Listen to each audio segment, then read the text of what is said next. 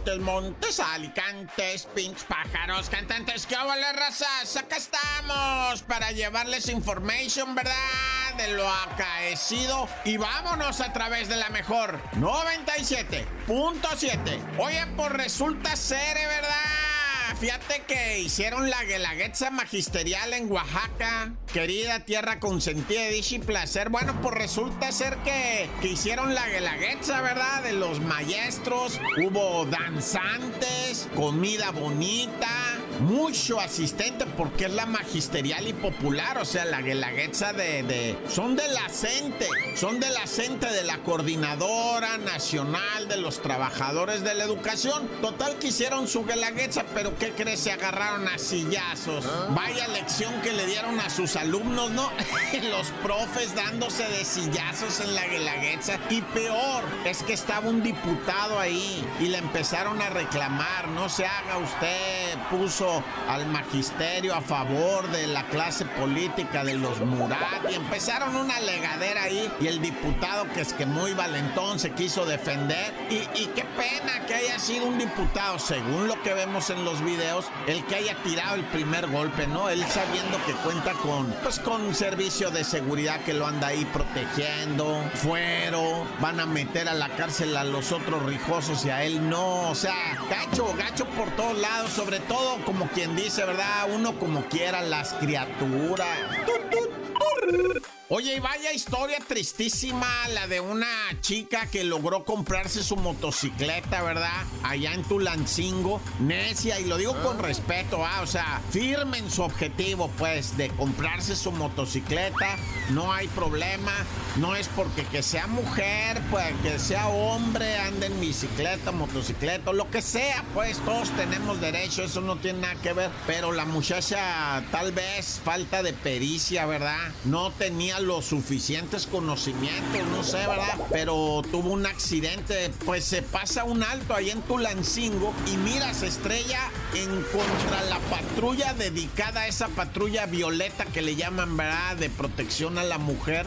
Mira pues, casualidades mendigas de la vida, ¿no? La muchacha se pasa el alto y se estrella contra la patrulla que se que supuestamente se encarga de la protección del sexo femenino, no ya. Y sabes qué es cuando se pone más difícil cuando llegan los familiares, pues Tulancingo todo está cerquita, se enteraron rápido los familiares y llegaron, ¿verdad? Gritaba su madre santa, ¿verdad? Te lo dije, te lo dije, que no te compraras ese fierro asesino, va, pero bueno, ya recuerda de raza, las motos nada más son para trasladarse, no para echar carreras, pues. Ah, pero nadie sigue consejos de este pobre reportero del barrio, ¿ah? El reportero del barrio. Montes, Alicantes, Pintos. Oye, vamos rápidamente a darle seguimiento a un caso de hace un año. Carlita, Carla Fernanda, una chica que tenía padecimientos psicológicos, ¿verdad? Con problemas serios, pero serios de psicopatías y cosas de esas psicológicas, ¿va? Ella asesinó a su madre y a su tío que vivían en la misma casa. Pero esto fue hace un año. Encontraron los cuerpos tanto de madre como de su tío con mordeduras de perro y muchos golpes porque Carlita tenía un perro de la raza Pitbull y lo amaba y el perro la ama a ella con locura, ¿verdad? Y pues lamentablemente la madre la trataba muy mal a Carlita porque tenía problemas psicológicos, pues en la escuela muchos problemas y, luego en su casa donde vivían, vieras qué horrible adentro de la casa, así como casa abandonada de drogadictos, cosas tiradas en el piso. La madre era, eh, bueno, ¿para qué decimos cosas? O sea, la verdad es que era una situación,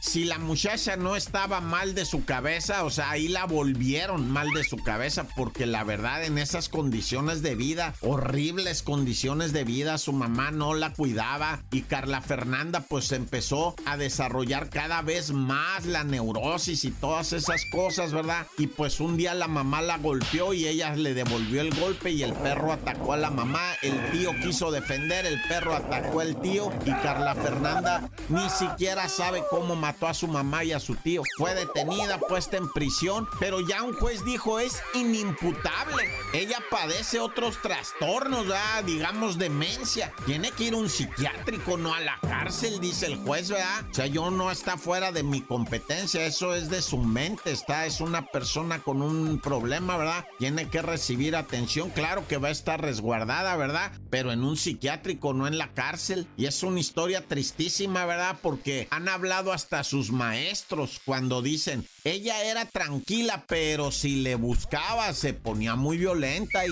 y luego no conocía límites, siempre se salía del salón y de la escuela a la hora que quería. Teníamos que andar yendo a siempre mal aseada, siempre oliendo feo, va llamando a su mamá, señora, por favor, atienda a la niña, necesita terapia y la señora, no, yo no puedo, yo trabajo, no tengo tiempo, va. Y pues imagínate en lo que acabó todo esto, va. Además, en su casa de Carlita siempre siempre había un cóctel de drogas, ¿verdad? De su mamá y su tío Naya. ¡Corta!